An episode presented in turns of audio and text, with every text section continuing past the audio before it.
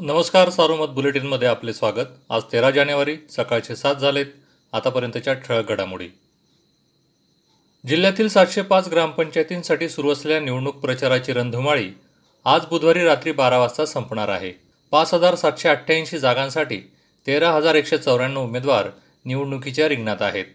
मतदानासाठी जिल्ह्यात एकूण पंधरा हजार सहाशे त्र्याऐंशी अधिकारी कर्मचारी तैनात करण्यात आले आहेत.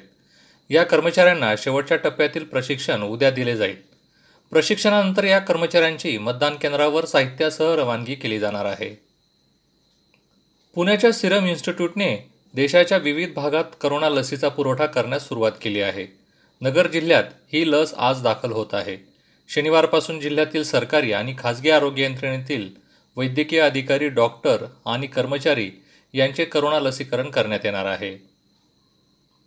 साईभक्तांची परीक्षा पाहणाऱ्या नगर शिर्डी रस्त्याच्या काँक्रिटीकरण व मजबूतीकरणासाठी केंद्रीय रस्ते महामार्ग मंत्री नितीन गडकरी यांनी पाचशे कोटी रुपयांच्या प्रस्तावास मंजुरी दिल्याची माहिती खासदार डॉक्टर सुजय विखे पाटील यांनी दिली. अहमदनगर जिल्हा सहकारी बँकेच्या निवडणूक निर्णय अधिकारीपदी जिल्हा उपनिबंधक दिग्विजय आहेर यांची निवड करण्यात आली. याबाबतचे आदेश राज्य सहकार प्राधिकरणाचे सचिव यशवंत गिरी यांनी काल दिले. राज्यात बर्ड फ्लूचा शिरकाव झाला आहे. नगर जिल्ह्यात पाथर्डी तालुक्यातील मिडसांगवी गावात पन्नास कोंबड्या मृत पावल्या आहेत. या पार्श्वभूमीवर विशेष पथकाकडून सर्वेक्षण सुरू करण्यात आले आहे.